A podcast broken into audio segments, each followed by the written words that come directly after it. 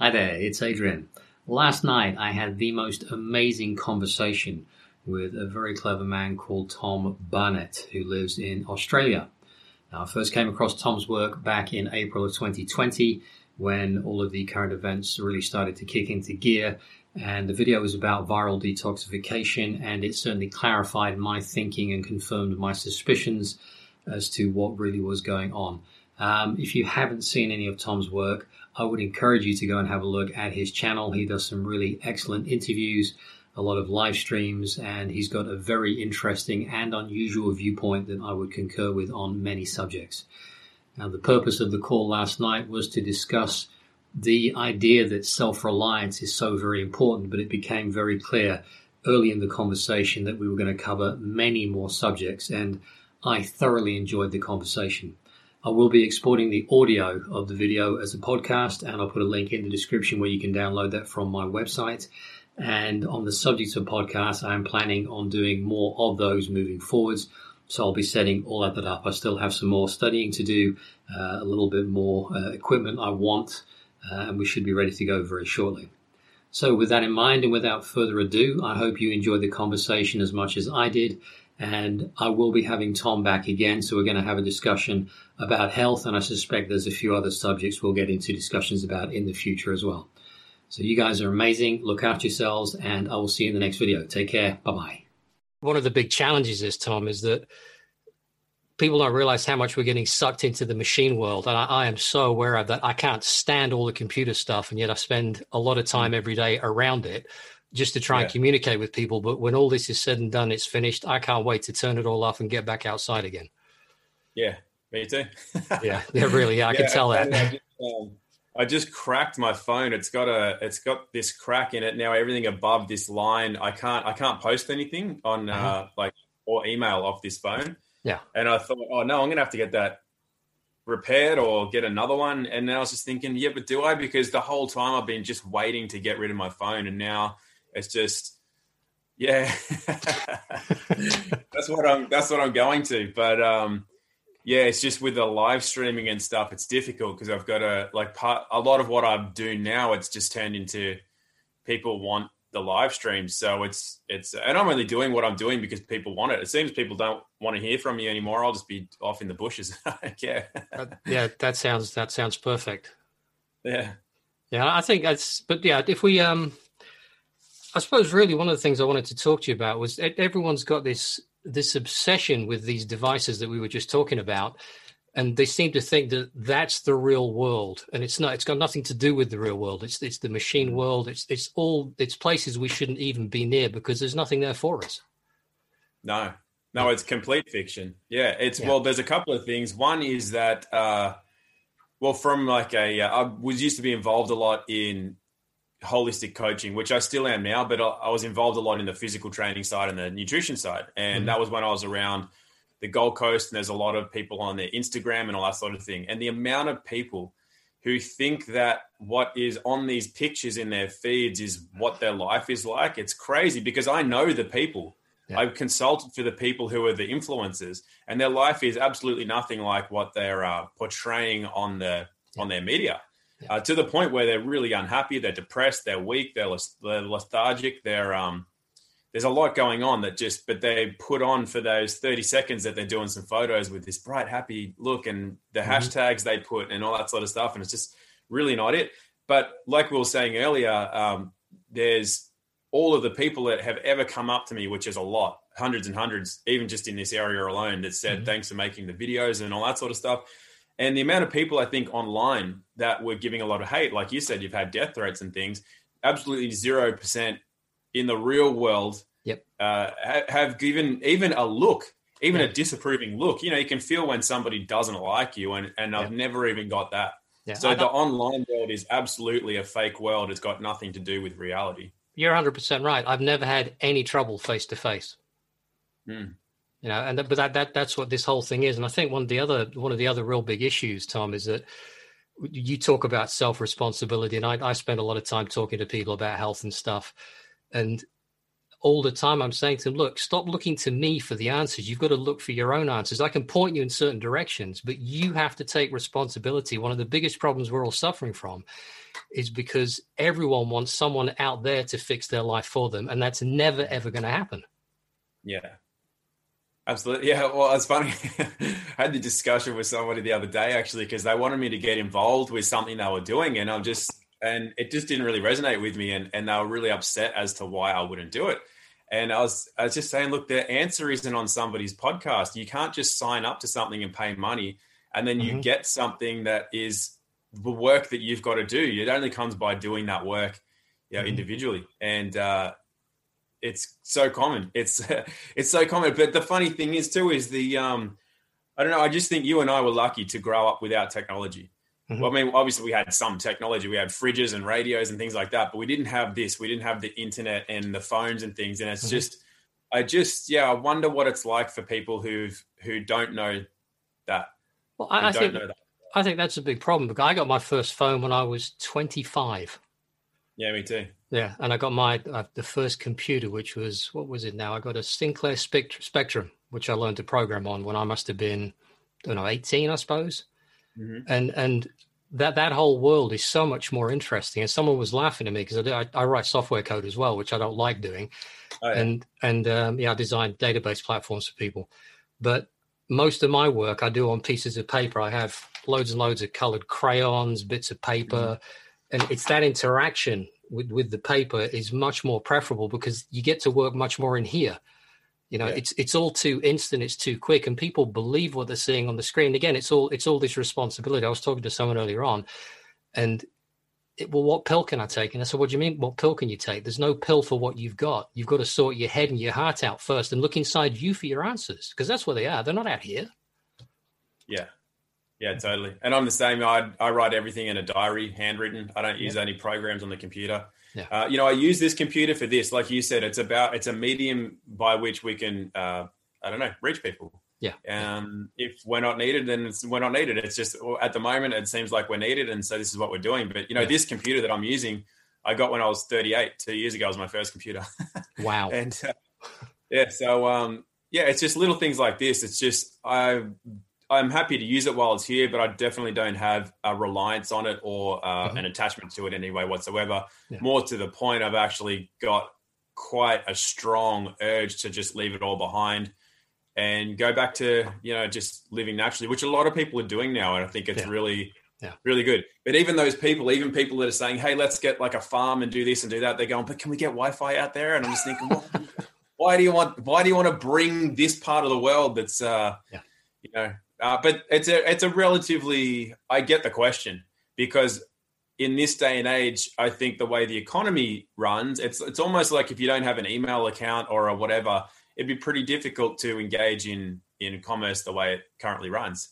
So I get that question, it's not like, but at the end of the day, I think what resonates most is not having that sort of stuff around and getting completely back to traditional values and using our hands properly, using our minds, and like you said, our hearts properly. Mm-hmm. And that gives so much more fulfillment. Even if it was just one day of your life, you'd live a more full day of life in that one day than you would in like 10 years of interneting people and false communication and illusions and all that. This digital getting sucked into the machine world, you're not actually alive while you're doing it. You're not living. It's that Matrix analogy. Yeah, you're absolutely right. It's a very strange thing. I joined a community garden back in the summer because I decided I needed to learn how to grow food because I'd never done that. I'd looked at it and I was interested in it because, I'm careful about what I eat, especially with all the health problems I had when I was younger. And that time I get up at the garden working, because they were laughing when I first went. I said, right, what do I do? And they said, well, you need to go and pick those potatoes. I said, fine. They said, get some tools. And I went, I've got tools. And I dug everything out with my hands, and it was a long, hard day. I was digging stuff for probably 6-7 hours, and it was one of the most pleasurable days I'd ever had in such a long time. I'm always out barefoot in the summer. I'm always connected to the earth. I love being outside, and I don't like being inside at all. But that really deep connection with the plants and just talking to them, which they were all laughing and said, what are you doing? I said, I'm explaining why I'm going to take them and explaining they're going to be part of my energy system and just telling them I'm grateful for that. And they thought that was really strange. And I said, there's nothing strange about it because that's what I feel like doing with the stuff. And that food that I was eating there was the very best food I've ever had in years.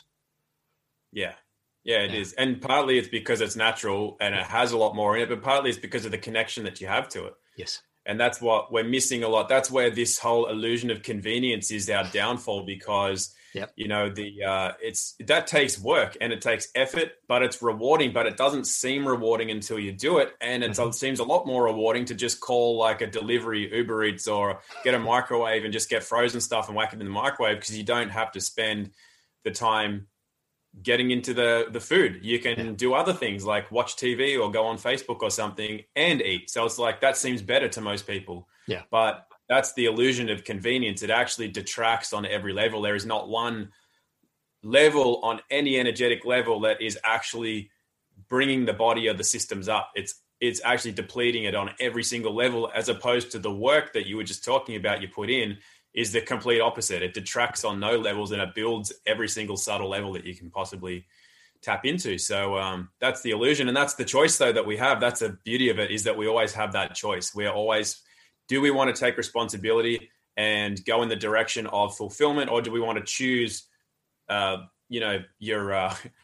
the opposite? It's just that convenience and the illusion. We always get to choose, and I think that's the beauty, because we're never forced. Nobody's saying you have to use a microwave. You're not allowed in the garden. No, you're right. Yeah, so you can't use my microwave. When I moved down here with my girlfriend, she lived down here, and the first thing I did when I walked in and saw it in the other room was I went and cut the plug off it. And she said, "What have you done?" I said, "The only thing that's going to be used for is the cat to jump on so we can get on the boiler and keep warm. That's not going to be used for cooking, not while I'm here." Yeah. Yeah, good. Yeah, I haven't even seen one for, I don't remember the last one. So I haven't seen a TV or a microwave for a long time. Yeah. But I think you're absolutely right. It's about, we've been sold into this myth of convenience, and it's not convenient. It's incredibly inconvenient when you actually look at it, because it just swallows so much time. I mean, the amount of time it takes to go down to the store and go through all the shenanigans and explain to people why I'm not wearing a mask, although that doesn't really happen very often anymore, because I went and saw the manager and said, "Look, you need to get something. I'm not going to do this because of this, and I don't want to be asked about it." And that was the end of it. And actually, since then, everyone's been fine. Well, yeah, but we have to, because they're all being sucked into these crazy lies, and they won't stand up for themselves, and they think they're going to get out of jail by doing and going along with it. All they're doing is getting sucked further into it. But that's their choice. Yeah. Yeah, well, they're afraid of losing their livelihood in some degree, but it's also the laws are the same in your country as it is here, that a business has no place or any responsibility to enforce any of that stuff. That's not their job. Their job is to be a business. They actually can't. It's actually, you can, in our country, they can be fined $5,000 if they try to enforce a QR code scanning or wearing of a mask or using hand sanitizer. So, and a lot of people don't know that. So, that's interesting. I went to a dentist the other day, and they because I needed to have a tooth extracted, they offered me a root canal. I've had them before, and I now have a deep inner feeling about what that does to your system and the energy in your body. They're terrible things. Yeah. And the first thing was about the mask, and I said, "Well, I can't safely wear one, so I'm not about to wear one for you." And they said, "Well, you've got to wash your hands with that." And I went, "Well, do you have a material safety data sheet and the list of the ingredients in that, please, so I can have a check and see what I might be allergic to?" "No, well, I can't use it then." Then they pulled the temperature gun out, and it was like, that shouldn't be pointed at my head. If you really want to do it, point it at the wrist. But could you explain to me what it actually does and what it means when you get a number off it, please? Blank look. Mm-hmm.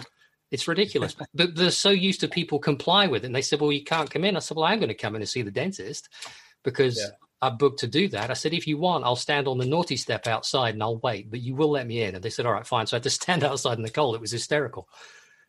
But we got service, so that was fine. Yeah, no, that's great. I love hearing when people do that, because for exactly that reason, instead of just going blindly with this narrative, it's just asking a couple of questions and people are stumped. It's the same with when people, you shared videos and things too. You made videos, and it's just like people just say, "Oh, you're irresponsible. You're anti-science. You're anti-this." And it's like, well, wait, well, tell me what science is then. What's the definition? What does it mean? And they just... Yep. And it's like, why are you speaking when you don't even know what you're talking about? And I love what you did, because it made them stop and think. They're like, well, what does this temperature gun do? Or what does it mean? Yeah. What is in this? And it's only such a rare person that stands up and says, "I know that's fine, but just tell me what's in it first." Yeah. I need to know, like, where's the disclosure? Where's the, where's an escape clause in an agreement, for example, which nobody thinks to ask. Yeah. And these things are there. And if they're not there, you don't have to go into it. You don't have to wear a mask. You don't have to sanitize your hands. You don't have to get a vaccine. You don't have to do any of these things. Yeah. When you say it's fine, but just answer this question first. And they can't, because no one's used to that. No one's used to anybody just saying, but why? Yeah. No, you're right. I was in the post office earlier on, posting off my final notice to Mark Drakeford, our esteemed idiot that runs Wales, or thinks he's running Wales, and he really couldn't even run his own household. And it was the final notice about rejecting his offer of lockdown. Mm. And so I went down to the post office, and I'm the only one in the post office, no mask on. And the woman said, "Oh, you've written to him again. What's he done wrong this time?" And I was explaining it to her. And she said, "Well, you know, I've had COVID." And I said, "Have you? Are you sure about that?" And she said, "Yeah." I said, "How do you know?" And she said, "Well, they gave me one of the nasal swabs." And I went, "You were part of that testing thing, weren't you? You were getting paid money for that." And she went, "Yeah." I said, "You know, if there was anything on that that may have made you sick." And she went, "What? Why would they do that?" And I said, "Well, how do you know you had COVID?" And they told me. And I said, "But I could tell you, you've got spots on your face. You won't know any different unless you have a look. How do you know what actually went on? I'm not denying you were sick with something and you had some toxin that you were expressing, but how do you know you were actually sick with that? Well, the hospitals are full." I went, "Are they? Have you been there and looked?" And she went, "No, I've seen it on the news." I said, "Well, then you've got no evidence whatsoever." And she just, but I love it when people, they blank at that point because they've gone inside to process. And what you've done is you've thrown an idea in their brain, shut the door and walked off, and they'll deal with it themselves. Yeah, I totally agree. Yeah, it's never up to us to really change their mind. It's just to offer. It's just, here's a light bulb. And if it goes on, it goes on. If it doesn't, it doesn't. And that's all we can ever do. But you see it, don't you? You see it in some people where they just go, "Oh," and they have that introspective moment, and you just, "I know, I reached you." I know it. Yeah, no, it's so vital. I was talking to someone earlier on about that, and I said, "Look, you don't have to wrestle people to the ground to get them to get it. All you have to do, beliefs are like tabletops, and they've got reference legs that support the belief. All you got to do is kick a leg hard enough, the table wobbles. They'll be looking at the table, going, 'What's going on here?' You've done it, walk away, leave them to it. They'll figure out what they need to figure out. They may never get there, they may, but at least you've made a difference in that moment. And stop trying so hard. Just go and enjoy, play with people, relax. They're confused, help them." Yeah, that's right. Yeah, because it's almost like the more forceful you are or the more sure you are, the more it's like, I don't want to, if you're relaxed and you're happy and that's it, but the energy, you know, I've spoken about this a lot, but they should see something in you that they're inspired by, not the words. Nobody cares really about the words. It's like, why is Adrian just such a relaxed, cool guy? Like, he's not worried. Why? And then all of a sudden my state changes because I'm like, I'm all starting to freak out. And it's like, well, this guy's cool and calm and he's happy. Like, hang on, he's not worried. So now all of a sudden I'm a little less worried. Yeah. And then the words have more of an effect as well. But it's really that state. And when you can carry that around, that's the thing is when people want so much to get out what they think everyone else should know, then already they're on the wrong path because that's like you're just projecting onto them. It's not coming from a place of actual being or knowing.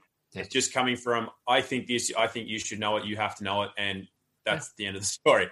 And that doesn't go well. That doesn't have a nice flow on effect. Whereas if you just are very calm and assured in your being, it'll be drawn out of you because people will actually ask, or at least they won't get their back up. There will be a neutral encounter. Yeah. And same thing when people want to speak, it's like, "Oh, I want to talk. Let me talk. Let me be the one that does the speech." It's like those people probably shouldn't be speaking. Mm-hmm. They should be asked to speak. It's like, I know Adrian's solid, you know, like, "Adrian, can you please speak to the group?" That's the way it really goes. Because I've seen so many times the people that want to speak, they just generally shouldn't. No, you're right. Yeah, I have. Years ago, I bought a talking stick. You've seen them? Mm. Yeah. So it's like, for those of you that don't know, it's like, it almost looks like a dream catcher, and it's like a little stick. And the principle behind it, and correct me if I'm wrong, Tom, was that in the American Indians, they would hand that around, and whoever had the stick got to talk, which meant that the ones that were always very vocal and loud and tended to overtalk everyone, they couldn't overpower the ones that also had a voice that were quite quiet and timid and didn't want any confrontation. So everyone got to be heard. And I had that hanging from the mirror in the car just to constantly remind myself to allow those with a meek voice to speak, and also to remind me not to get overtalked by the guys that want to go rah, rah, rah. Let them say their piece, certainly, but then I have a right to speak as well, so that all the opinions are out there and they can create their own balance and harmony out there. Yeah, that's right. And because even if you're talking complete sense, and you know it's complete sense because you've grown through the different levels, it's never going to be heard by everybody because people can't actually they're not at a stage where they can actually even comprehend that. So then somebody's saying something that's nowhere near that, but then that'll resonate, and that's fine, because that's the thing. We've got to realize that not everybody's going to like wake up or be at a certain level. Mm-hmm. And then even within that, there's levels of waking up, because the first level is just being aware of waking up, but you're not actually awake yet. You're just aware that that's a thing.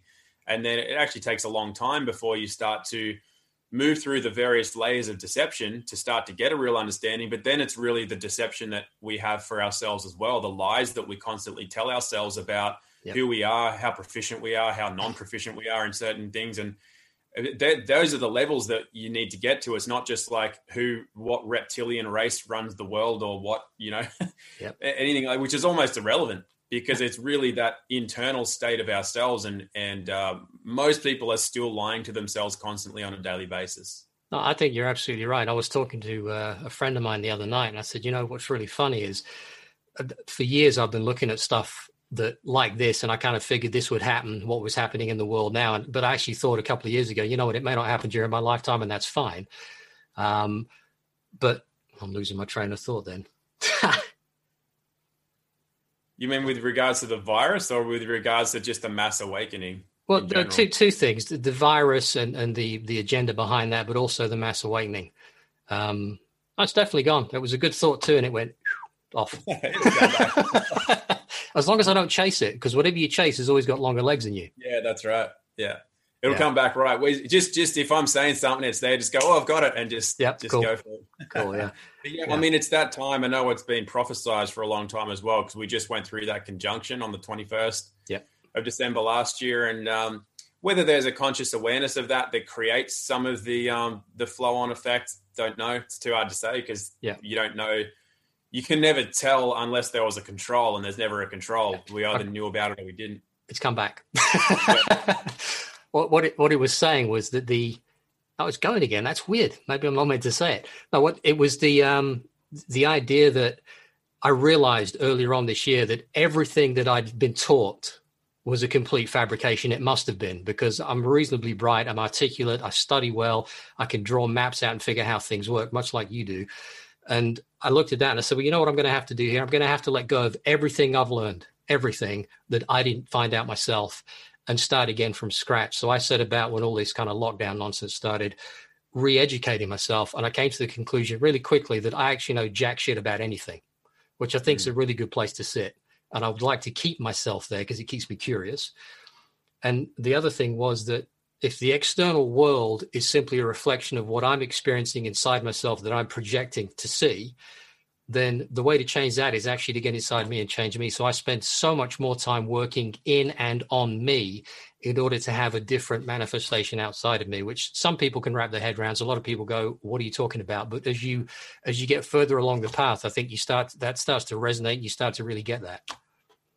Yep, absolutely. That is the path. That's the everything else is a distraction. Yeah.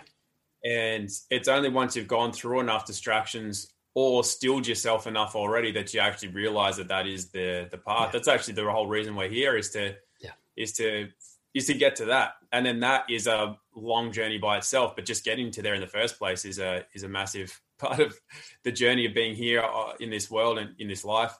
I think it's really important, though, what you're talking about, because when people can start to move more to that way of being, then without even having to let go or do any work on letting go, the whole fear and the unsurety of being in the world and oh no, this country is doing this now, and that's going to bomb that one, and there's a virus going around here, and there's that. Yeah. No, all of it fades away. It's a complete unreality. Yeah. When you find that path to the inner side, and then seeing everything as a reflection of that just completely changes everything. And then therefore, instead of being not a product of, but at the whim of what goes on in the external world, you flip that around and you become the absolute master of what is happening even in the outside world. Mm-hmm. And like you said, some people might not fathom that, and that's fine, but it's good to know that it's good to know what else is out there as a potentiality or a different way of being or a different way of perceiving, not that one's right and one's wrong or anything like that. So it's just that it's good to be aware, because until you're aware of some of these things, maybe, it's the potentiality to actually engage in it isn't there. So, you know, if you don't know about a certain, I don't know, type of music, you've never heard classical music, you've only heard like funk or something, just by being told about it and, hey, it sounds like this, and then you could be drawn towards a completely different experience with that, and then find a new part of yourself because of what you're engaging in through the music, and so many different analogies. But I really like where you were going with that. Oh, one thing actually is with that, when you said that you realized that everything you'd learnt was probably a fabrication and fake, that's one of the best realizations you can come to, because then you can completely lose the dogma, because everything that we are indoctrinated with, it puts a pattern or a program in us. And all we do is we continually run that pattern and that program. And until we become aware of that, we're not us. We're not living who or what we are.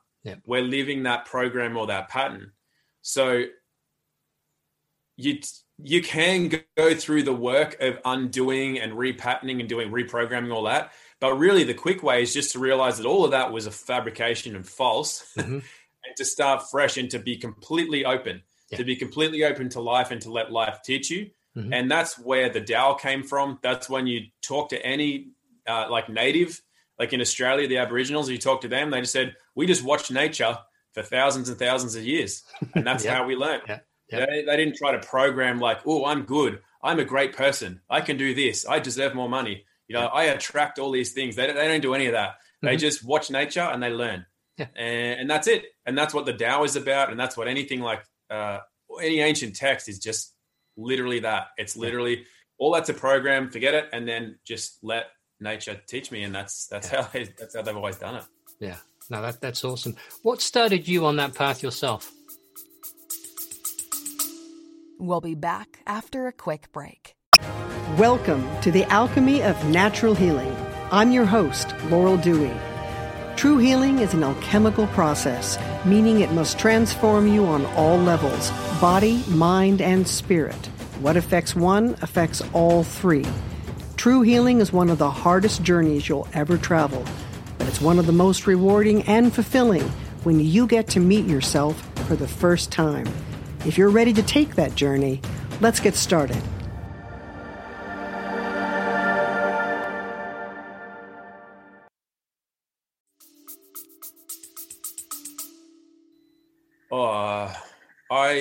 I think I just always had that inkling that it just wasn't right. I watched my parents. So when I was really young, I just had this ability to observe what part of a person was expressing. So when somebody was saying something to me, I could see if it was coming from the core of their being or what level of persona or whatever. Okay. It's kind of hard to explain, but if you imagine somebody side on, I saw them in different layers, and I saw one layer from back here or at the front trying to project out to the front. So I could see where the communication was coming from. And so I could always see when it was coming from a place of programming, or I didn't know what programming was back then, but I could see it. Yeah. And so it just led to a lot of distrust and anger, because I didn't know what the answer was, but I knew that what they were doing and saying wasn't it. And they were forcing it on me. Yeah. So that was my parents, my friends' parents, my teachers. I could just see it all, and it formed I just knew it wasn't it. And so as I grew older and got more rebellious, because as you become more physically able to defend yourself from attacks, and also emotionally mature enough to defend yourself from attacks, because that's what the persona does and the ego. If you go against the tribal mind or the ingrained patterns, it will attack. It's like a defense mechanism to protect its ability to be right, or its sense of security and safety, so that you do, even when you're a kid, you'll get attacked physically, emotionally, or whatever, even if it's unconscious on the other person's part. So then as you get older, you start to be able to defend yourself, and you become more into your being, and then you can actually, block that a lot more, and then but also find the answers. And so for me, I was led down to finding deeper answers because of the oppression, I guess you'd call it, from being a kid, but from all fronts. And at some stages, though, I did get sucked into it. I definitely did, but I always came back around, because it led to something. It led to an injury or a health condition, or something that was not in line, as something that was really detracting from me. Mm-hmm. So then I go, well, what's coming? Why is that coming? Mm-hmm. And what have I been doing? What am I believing? What are my thought processes? And then that would lead me to finding out what I had been caught up in. And yeah, so then dropping all that. But basically, I guess the short answer is that I guess I always knew. Yeah. And then it just took a long time though, because as you know, there's a lot of veils that we have to unmask or to work our way behind before we find the real answers, because the rest is all just smoke and mirrors. And if you don't have a big enough reason, like for me, I got sick enough that I had to find it. And other people, hey, they just come across it more easily, but others, they need to be tested more. They need to have deeper reasons to dig and to really find. And but those are the rewards. Like you said earlier, digging in the garden with your hands for 6 hours, that's so rewarding. Yes. More so than just being able to go and pick a carrot straight out of the ground and munch on it, for example. So even if you're one of those people that had to dig, it's the rewards are in that just from that itself. Yeah. Yeah. No, that's really interesting. You say that, and it's a useful, I'm not going to say skill, because I don't think it's a skill. It's just something that you have to be able to do that. And one of the other things I noticed from there as well is you've learned to ask really good questions. And I was talking to a guy before, because he was trying to, he said, I'm looking for the answer. And I said, what, you're never going to find it. I said, what you really probably should be doing, I'm not going to tell you what to do because I don't, but if I was in your shoes, I would be defining better quality questions, because then you will get some answers you never expected to get. And I was laughing before, because I have a notebook here and I do nothing but I write questions in it. And they're small questions, they're big questions. I never want the answer to come. I simply want to be able to define a question. And every once in a while, I'll glance back. And all the questions get answered, sometimes quickly, sometimes it takes years, but every question's been answered, provided I don't go hunting for the answer. I simply let it arrive in its own time. Mm-hmm.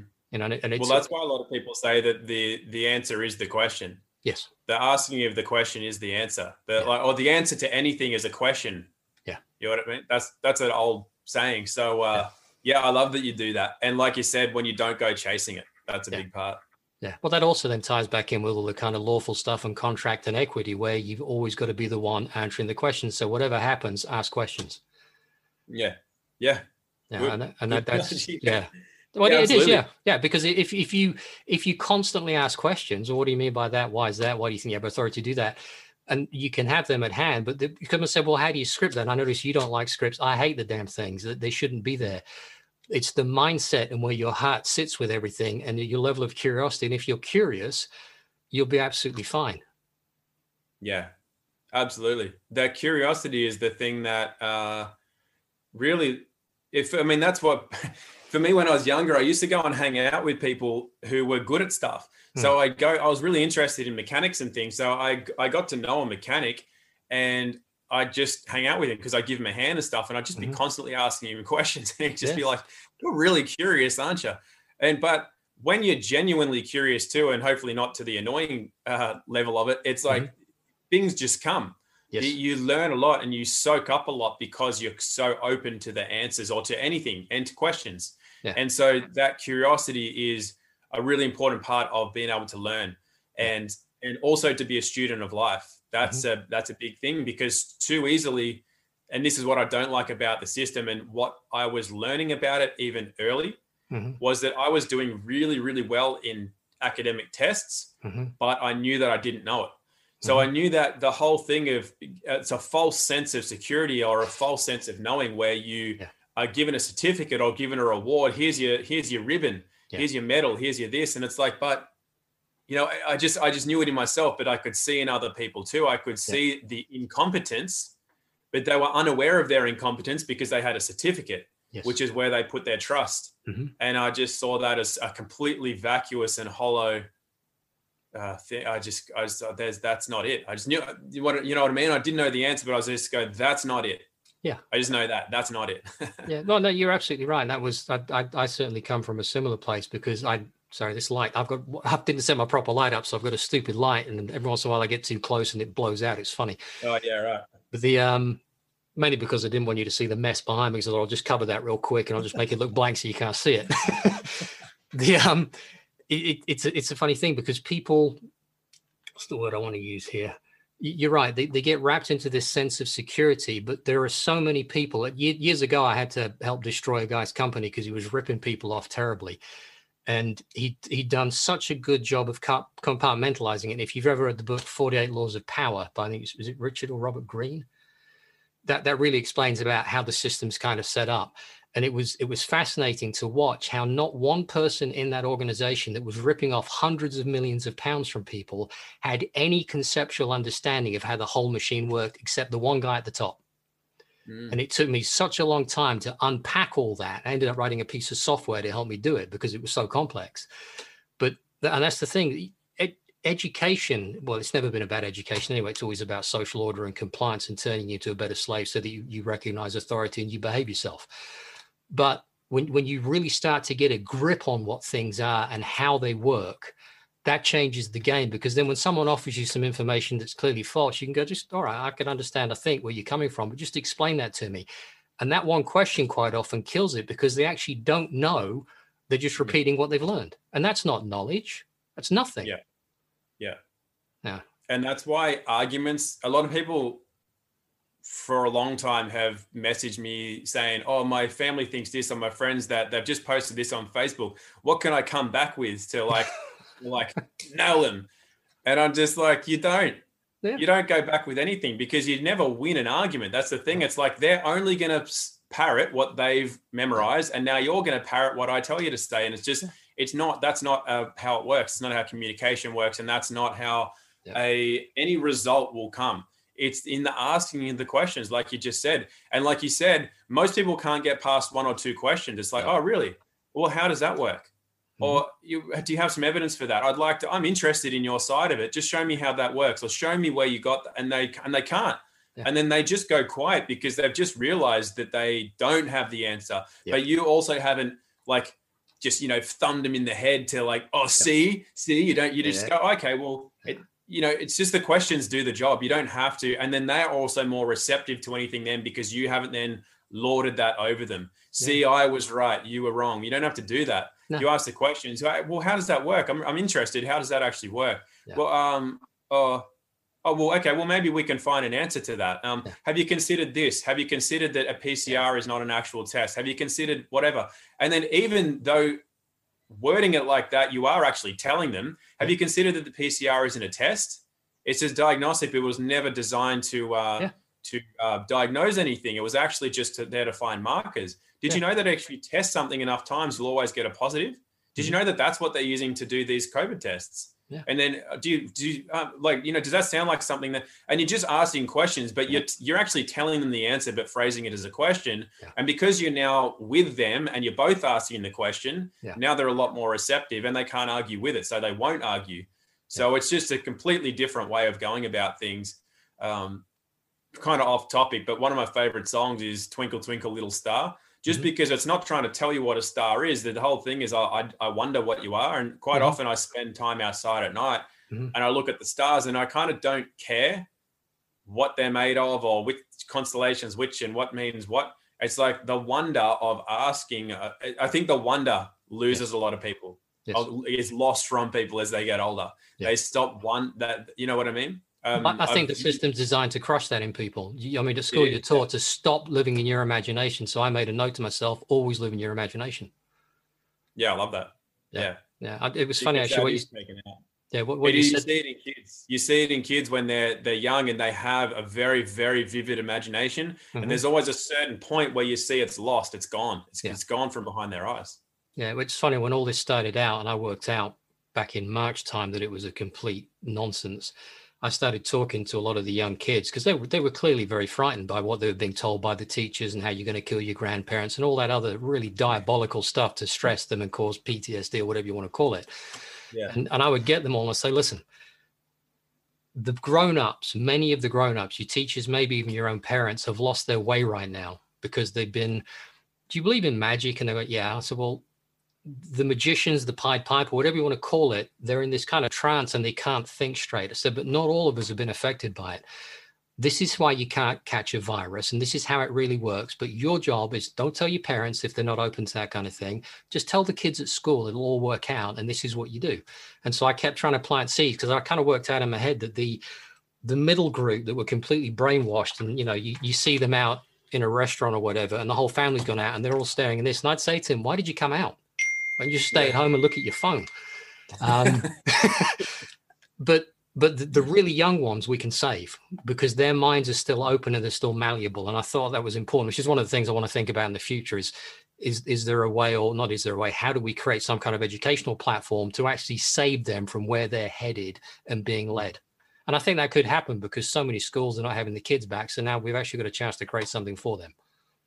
Well, that's brilliant. And I love the way you did that with Do You Believe in Magic? Like, bringing it back to the imagination is so powerful. And I actually hadn't considered that, because one of the things that me and even a few others are currently working on, which you may want to, I don't know, get involved with or like co-create something, is we're actually creating a homeschool syllabus, for the reason being that is the answer. Everybody knows it. Yep. Once kids go into the system, within a short period of time, only a few come out of that with their minds intact. The rest are indoctrinated into the system, and they don't learn anything about life. They don't learn about food. They don't learn about cycles of nature. Yep. They don't learn about relationship and love, and they don't learn about why we're here, what we're doing, how the system actually works, how commerce works. Yep. They don't learn any of that.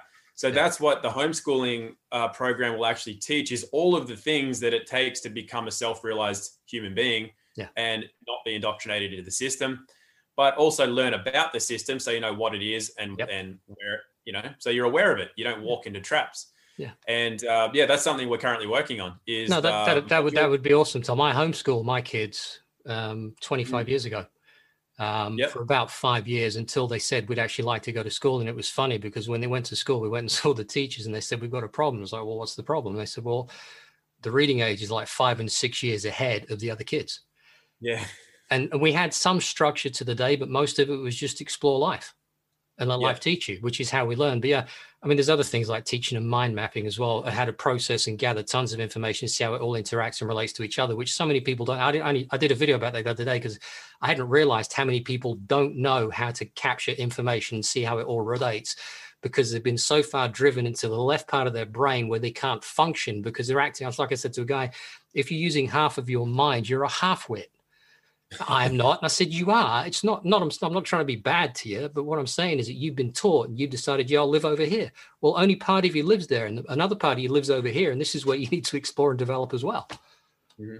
But it'd be great to teach the kids that, because if we do that, that's the way to break this pattern, get people to make them self-reliant and self-responsible. And if you're sick, you've made yourself sick, maybe inadvertently, but here's how you do this. This is how the system works. You're going to have to interact with it at some point, the way it currently is, because it's not going to go away in a heartbeat.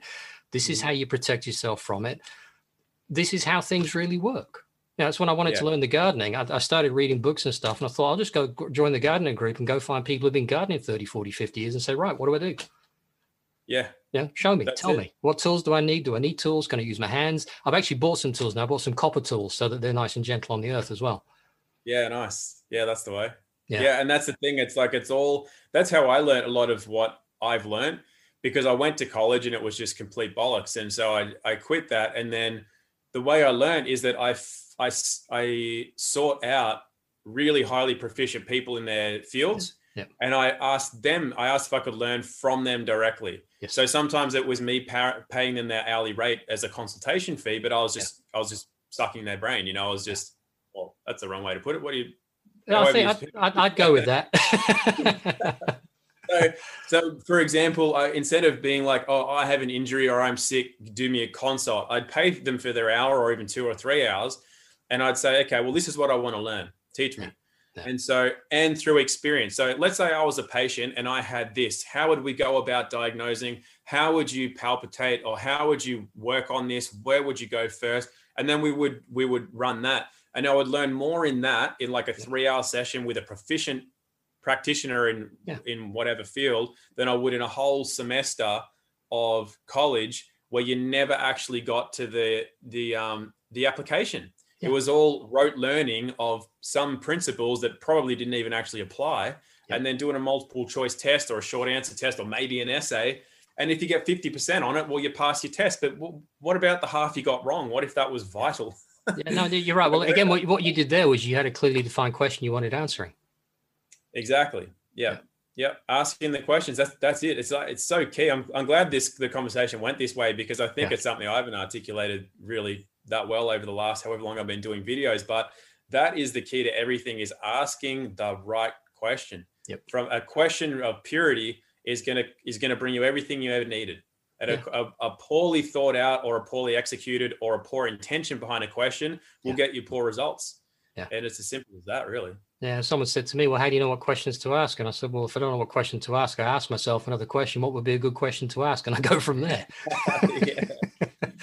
Yeah, it's always the question. It's I mean, I used to write a lot about that. I used to say the answer to a question is not an answer, it's a question. I used to put that in a lot of things that I would write, if they were blog articles or whatever. Yeah. And it's just, it's more true now than ever, because we have to ask all the time, and we have to ask ourselves, not only, does that sound right? You know, if somebody's watching the news and they're saying another million people have died from COVID-19, it's like, does that sound right? Like, is that real? Is that a real figure? You know, how would they have got to that figure? You know, is there a chance that they're making something up? Or, is there counter evidence, for example? Just questions, as opposed to, that's it, that's the answer. Yeah. And then to ask yourself, am I believing this? Do I have a reason? What reason do I have to believe this? What part of me wants to believe it? Yeah. You know, can I come up with a different reality? Do I live in a different reality? Who am I? Yeah. All these questions. It's actually said that if you ask 5 questions, you're only ever 5 questions away from self-realization or enlightenment. Okay.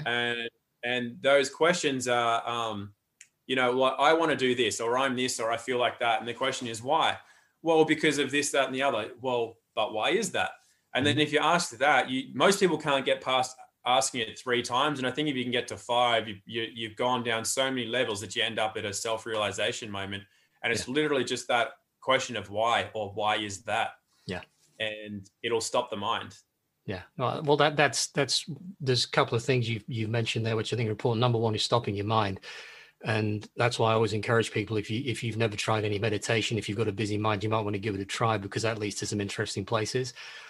And the other point was you talked about thinking for the answers. And one of the things I've learned to do over the years is not to think as much for the answers, but to feel my way to the answer, and to pay attention to the sensations and my emotions, to use them. So rather than get trapped in here, which is where the system wants you trapped, because you've got brain cells around your heart and in your gut, is to learn to pay attention to everything that's going on, like trust your gut instinct all the time, and also see what questions arise from there. And all of a sudden your experience gets better.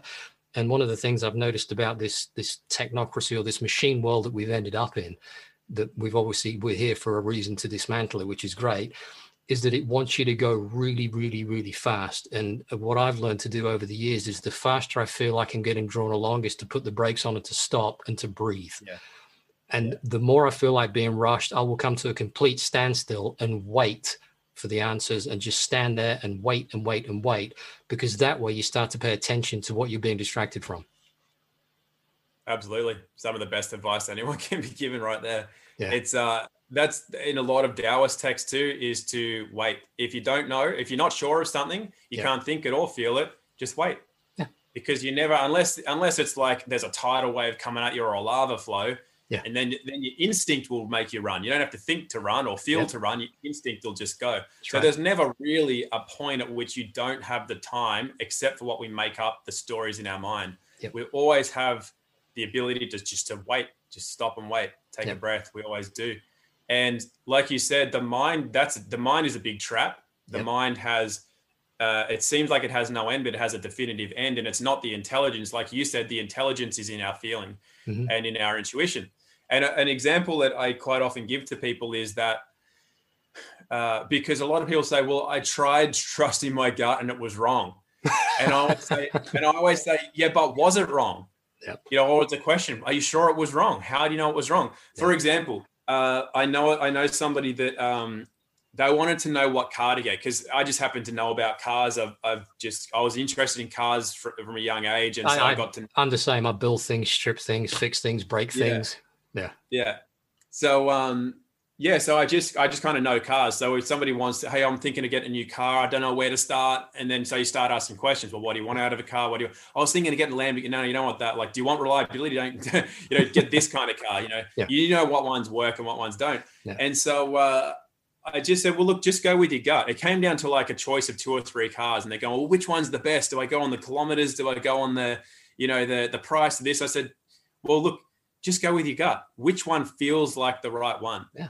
And they got it. They got the one they thought. And then a month later, it blew a timing belt. And, you know, that's an expensive fix, whole top end rebuild or a motor swap. Yeah. And they're like, oh, my gut was wrong. And that's like, whoa, wait. How do you know that? Like, you don't know that this was the experience you were being led to because it led you to meeting this mechanic or this. Like, you don't know what the sequence of events is. And when you keep trusting the intuition and keep feeling and keep living in the intelligence, it is leading you to the right place or the answer. Yeah. But it might not be a direct thing.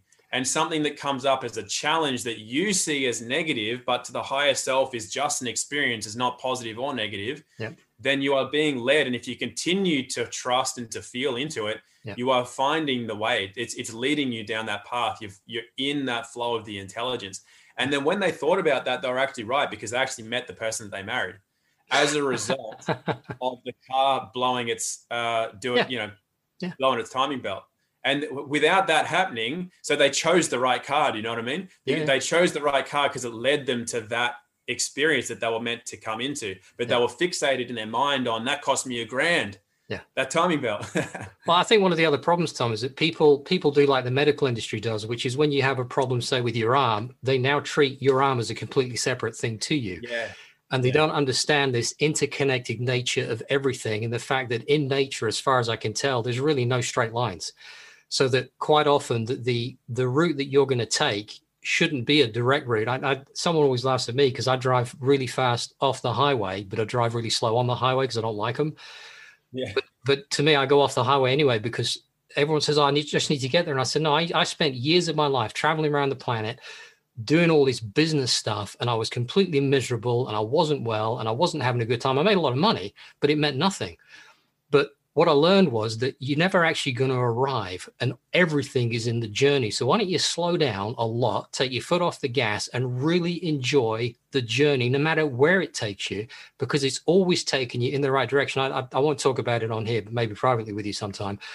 I had some pretty serious events in my life that took me to the point that enabled me to become who I've become, and the direction, like the harsh lessons. And they all came very quickly and very hard, which just basically blew my brains out. But it allowed me then to focus in on me and say, right, if I'm going to survive this without my mind being completely lost, I'm going to have to get in and fix me. And for me, someone said it must have been awful. And I said, well, it wasn't pleasant to experience, but it was absolutely the single best thing that ever happened in my entire life, because it's enabled me to get off that hamster wheel and start to figure out who the fuck I am and what I'm doing here. And so it's hugely important to trust all that and to trust wherever the direction goes. So like when things start to go wrong now, I get excited because I think this is fantastic. I'm going to learn something because I don't know where I'm going. Yeah. Yeah. And that old expression, if you want to make God laugh, tell him you have a plan. Absolutely. It's not going to go the way you think it's going to go. Or it's, And that's the beauty of it. That's the thing. I think we were talking about that earlier, is that's that inner side that you started talking about, because then when you have that trust, it's a trust in a higher source, but it's also that trust in yourself. Yeah. And that is part of that inner journey. We're not trying to think our way through life. I'll be here, then in the next year I'll buy this, and then the next year after that I'll have this much stuff or whatever, or I'll be married by now, or whatever the societal markers of success, or you're doing the right thing. No, I tried that, and that's just a recipe for disaster. Yeah, yeah. So then it becomes more feeling into the rhythm of things, and that is you, that's your essence. And then that's when you're alive. You're really, no matter what, even if you don't have anything material, you're alive. And that's the whole point of being here, as opposed to being, like you probably attest yourself, a shell of a human. You're not actually alive, but you're attaining all of these things that society said was the right things to have or do. Yeah, well, I was laughing before. I was chatting with a pal of mine. I said, you know what's really funny in my life right now? I make less in a month than I used to make in a day 25 years ago. But I feel much more settled, planted, grounded, and I have much more in my life that's of more value to me, not stuff. And it's a really interesting place. One of the questions I wanted to ask you, actually, and just to talk about for a minute as well, one of the things I notice people doing wrong when they're researching, well, maybe not wrong, it's just the way they're going about it, but I think it's incorrect, And you see a lot of it in the so-called scientism we're witnessing right now, that we should trust the scientists. And it's not really science what they're practicing anyway, is that they get a theory, an idea, and then they try and wrap all the supporting evidence around that to support the theory, instead of observing what's happening in and around their life and then making the hypothesis from that and seeing if then they can find the evidence to support the hypothesis of what they're witnessing. So they're going about it back to front. Yeah. Yeah, that's the confirmation bias as well. Yeah. And most people start with that. They don't start with the question, because the built into any hypothesis should be, if it's a valid scientific test, for example, is that, is there evidence to the contrary? Like, I think this will happen if I put this here. This is what I'm postulating. But I also have to build into that, could that be wrong? And what else could happen as a result of what, you know, it's just, and that's just missing from your mainstream science, which, as you said, isn't science. It's just, it's marketing is what it is. Yeah. Well, it's pantomime, it's theatre. That's all it is. Yeah. And that's what it is for most people. When I said earlier, most people are lying to themselves daily. It's pantomime and it's theatre, because we're telling ourselves these things to make us feel a certain way, but it's literally just an act. Yeah. And the moment we can start being real with ourselves, you know what's, when somebody's wrong or when somebody's honest about something, that's when there's no kickback. There's no negative energy come back. It's only when you're defending or lying about something. For example, if I say to you, like, oh no, I like using the phone because it's definitely not harmful. It's just, it's like, I'm lying. I even know it. But if I say, look, I know it's harmful. I know these are made by slaves, but I just want to use the phone. It's what it makes me happy. It's like, you can't really argue with that. Yep. If somebody's being honest about on every level, you can't actually really argue with it. But as soon as they start lying to themselves, first and foremost, immediately there's conflict. Yep. So unconsciously, if people are getting into arguments and things a lot, probably you might be lying to yourself. Yeah. And that's why there's conflict in the world. Yeah. Well, it's being expressed because you're like, for want of a better thing, you're a TV set or a radio station. You're tuned into that frequency so you can experience that reality. So if you're watching, say we have Channel 4 and BBC and all the rest, so you're watching Channel 4. If you're not tuned to BBC, it's still out there. You just don't pick it up. You don't receive it. So if they're tuned to that frequency of conflict, and I realized that when I went out through a really dark period in my life, all the shit I was thinking about that I didn't want to happen was happening because I was in and around that frequency. And once I let go of that, it's like when I started to learn much more about the common law and then contracts and equity and all the rest of it, the better you get at that. Sure, you get the odd thing that comes at you, but because you're no longer of that frequency of conflict, you get so little conflict that comes to you because you're not there with it. You see, you can't even see it. It doesn't come to you. It pushes past you. You don't notice it. Things get averted at the last second that you think, how did that happen? I don't know, but it doesn't matter because you are now on a completely different trajectory and you will have a different experience from that. Yeah, you sure will. Which comes back to self-responsibility. So yeah, it is. And do you have any good resources in the UK for people that want to learn about like commerce, equity, common law? Because I keep getting asked and I just say, well, I know the Australian, I know where I learned, but it doesn't always have a complete carryover to the UK because just different. I mean, the principles of commerce and equity do, but just how you would go about certain smaller things. Are there any resources that you could share? Yeah, I will do. Yeah, I mean, we have the common law court and they're quite interesting, but they're still trying to tell everyone that Magna Carta is the answer and all the rest of it. And I've spoken to him and said, it has its place, but with most people, you really want to go somewhere else. Robert of Observation Deck, he's getting a lot better at that, and he does some really good content. And there's another guy called David, who's the people's lawyer, who I came across in an interview the other day, and he seems to be very, very switched on to stuff. And I should be interviewing him. I've got a call with him tomorrow morning to set up a time to do that. Okay, cool. So as I get more of that, I'll send you an email with some links on that. And I answered a question before with the education thing. Yeah, I'd love to speak more about you and see what we can co-create on that.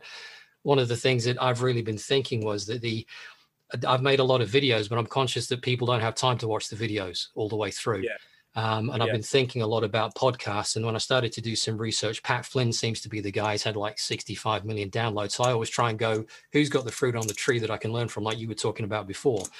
And that one of the things I'm going to start doing more is to create not just the video content, but to create podcasts that people can then take with them when they, you know, they're shopping, they're walking around, when they're cooking, they're doing their thing, so they can get more because they digest so much more of the content. I noticed that on a podcast, whereas my videos, the long form videos, they may get 15, 20, 25 minutes of an average view, which is good. But on a podcast, the whole thing gets digested. because people can take it. So that may be something that's useful for the children as well, that kind of long-term content that doesn't get lost. One of the other things I keep saying to people as well is we've also got to come up with some ways of making this paper-based again, because the digital stuff, how do you trust it? How do you know it's not been conflicted, deleted, changed, modified, infected? You know, I still love books, especially more so now with everything that's going on. Yeah, me too. Yeah. It would be an online resource for the videos and all that sort of stuff, but also, text as well. It just has to be, because I think it's really important. First of all, it's an important skill because you express a lot. You don't express a lot while you're doing this. Nope. It's very ones and zeros-y, but there's a lot of expression. We all have different handwriting, for example, but we all have the exact same typing. Yes. Do you know what I mean? That's all part of this. They want us to be one homogeneous mass that they can manage. Yeah. They don't want the expression, but you're right. That's why I do the mind maps and stuff. I have a whole books and books and books full of them, because that's an expressive thing. And it's a very unique thing. Everyone's map's different, but you can pack information in, and it's also that connection. It's all too easy. I may rattle stuff off quickly on the screens because I'm capturing tons of information and you can move stuff around. Whereas when you're interacting with a sheet of paper, once you've committed the pen to that, you can't really move it around. So you end up thinking a lot more about what you're actually doing and what you want to connect with. Because I noticed the reason I went back to the paper ones only just a few months ago was that I was noticing that my retention, I knew where to get it and it was stored on my system, but my retention of the concept and my integration with other concepts was falling down because I simply wasn't as connected with the information and trying to figure out how am I going to write this down very, very simply. So I haven't got to worry about making too much of a mess. How do I do that? And then I suddenly thought, shit, I'm actually doing myself a disservice. I need to get back to all the manual stuff more so than ever now. Yeah.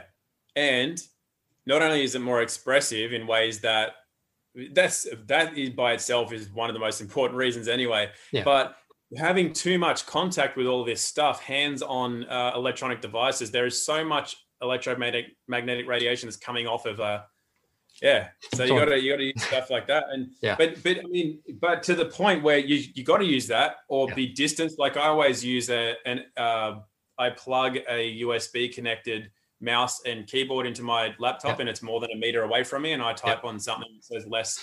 But even still, you want to minimize that as well. So while online learning has a big role to play in this present point in time, I think its real purpose is to get people in, to move them back to more hand-based, touch, real tactility and feeling and being in the earth more and all that. So it's useful, but I think it's something that we're going to use to move away from. I'd agree with that 100%. I was talking to a friend of mine the other day and I was saying, we can't move like that because people aren't ready for that, but you can move them away so that these become the tools that we need to get to when we need to get to them the rest of the time, because people seem to think all the magic, all the things that we can do come from all this equipment, and it's got nothing to do with it. All the magic has been forgotten.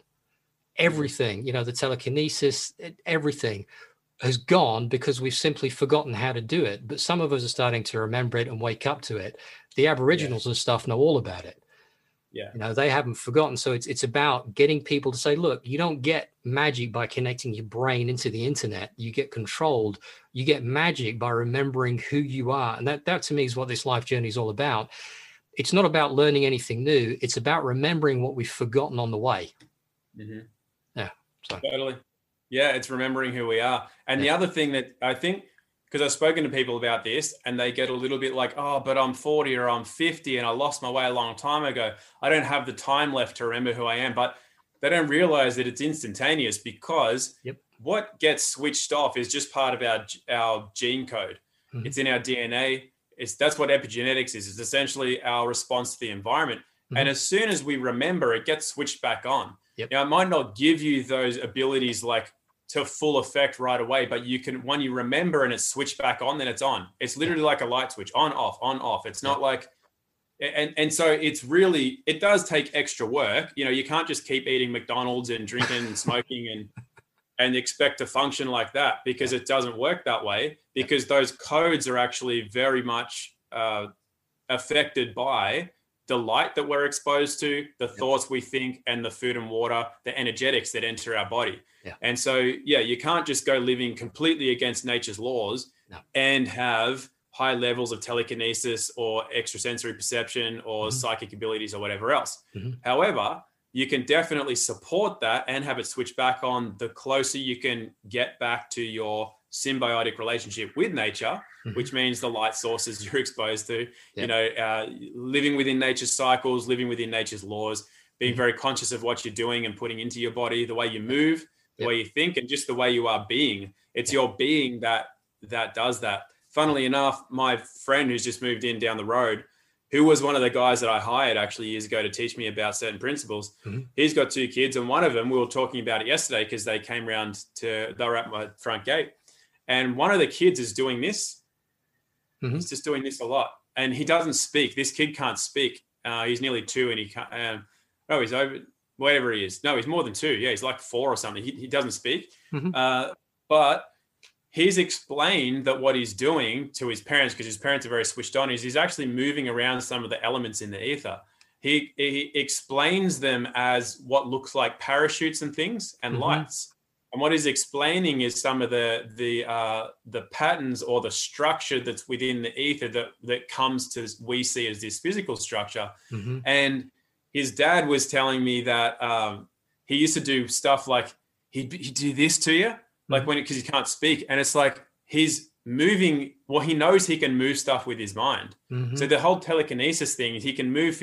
I'm not sure he's actually proven yet that he can move physical objects, but he knows. He's not forgotten that is an ability, and I think it's amazing. And like you, I see it in kids a lot, but I see it as a potentiality. I've seen it in the eyes, because I knew when I was a kid. I didn't know it. I know it now in hindsight that I was more advanced than my parents. And I see in the eyes of kids these days, I go, you're more advanced than me. I just know it beyond a shadow of a doubt. It's almost like nature continues to up its game in order to, as an antidote maybe to the system that humans created, whatever it is, it's like constantly putting in this potentiality in new kids coming through. But it's only that. Because any potentiality can be nurtured, or it can just be like forgotten. And so the more they get into Facebook and junk food and all this kind of crap that the world offers, that potentiality to be a fully self-realized being that can do whatever that maybe we can't do, it's not realized at all. Well, that's why I think it's so important to grab the kids while they're still close to that.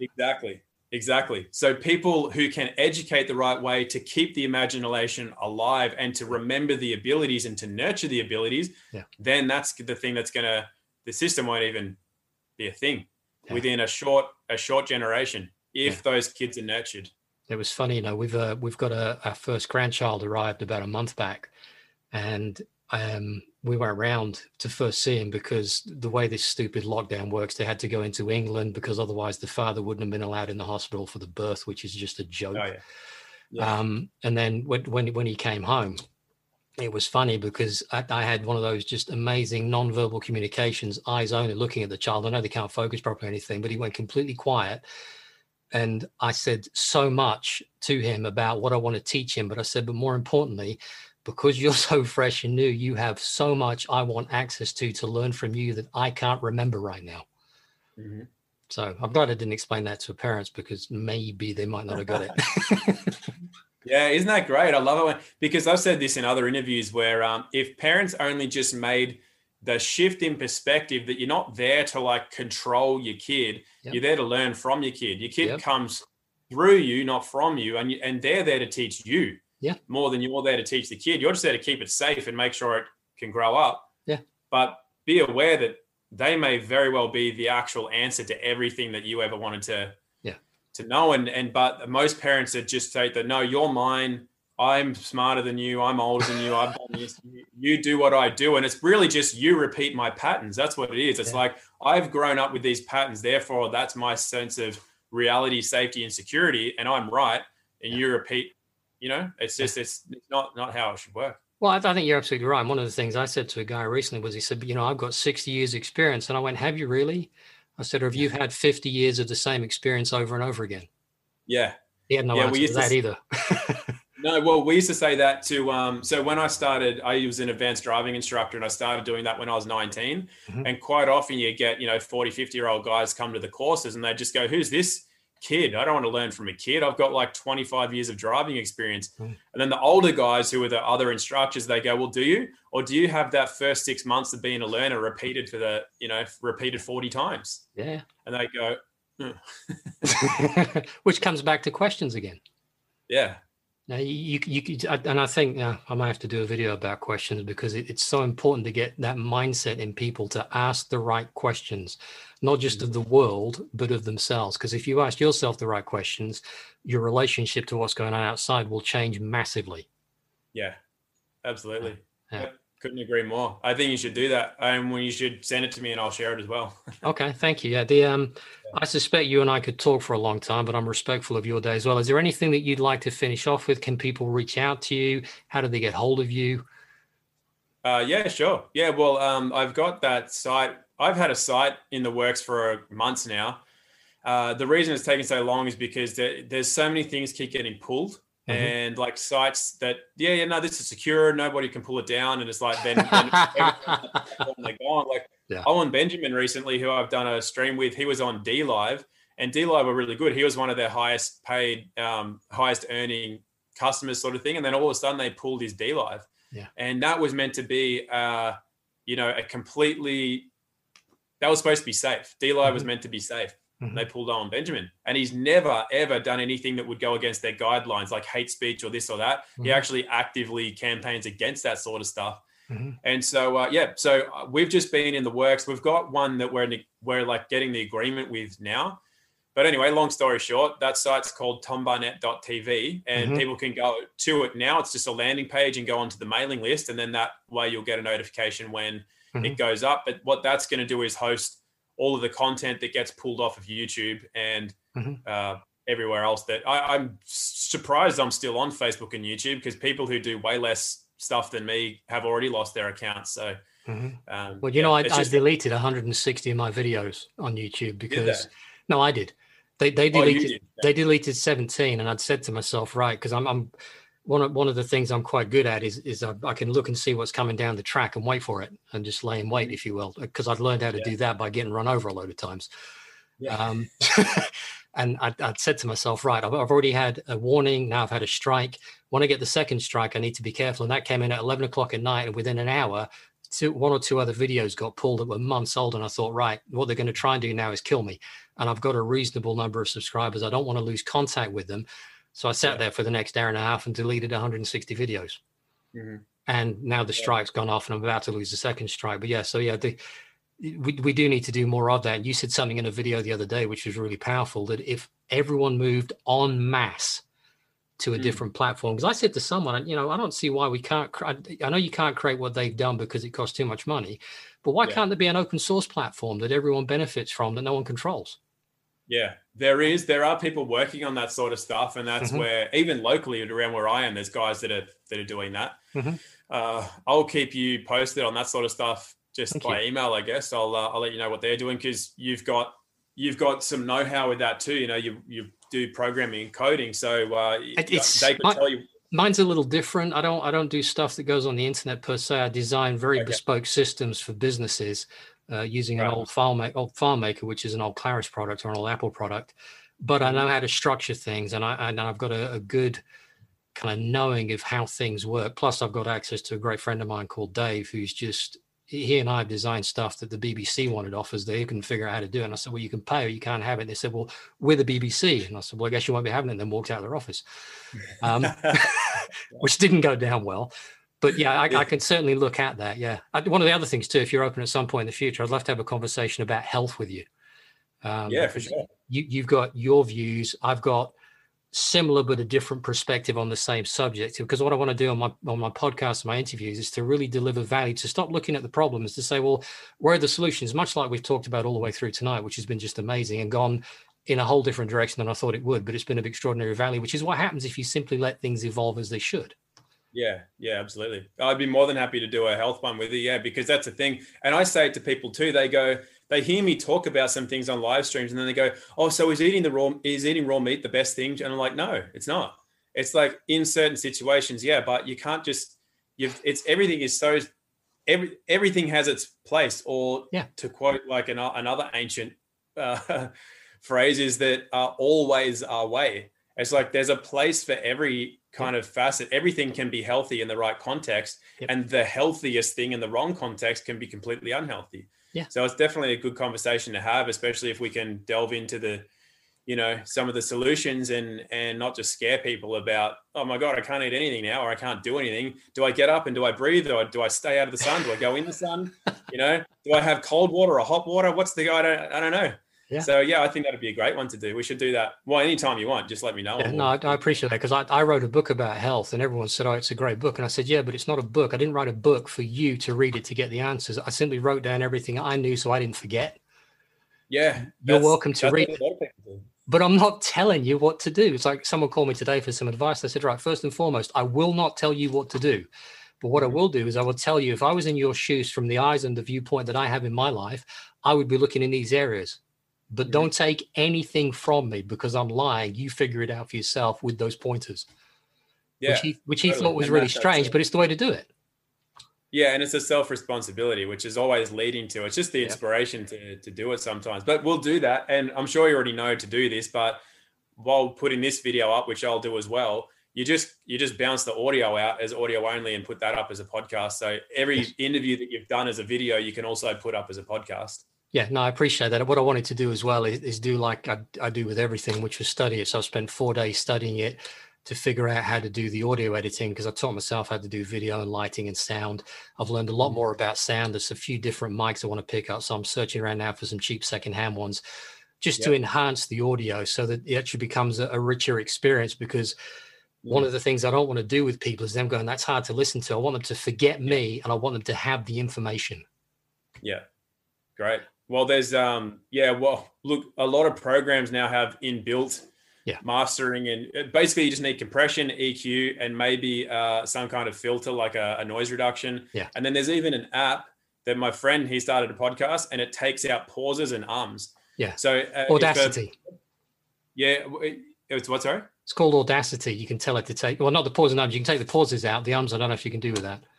Yeah, no, Audacity won't do it. It's a specific app, but Audacity is really good to edit in. Yeah, but there's a lot that can do that. There's a lot these days where you can literally just push a button and it just kind of like thickens everything up. And but it's good to learn what it's doing as well. Like anything, you know, like I'm like that. I don't like to just let a system do it for me without me knowing what it's doing. It's like you can put a photo filter on something in Photoshop or Lightroom, for example. But I'm like, no, but I want to know how to edit the photo. I want to know how to bring out these elements, or to get that color, because it's actually not that rewarding just chucking a filter on something or doing a podcast and then just going, just thicken that up for me, computer.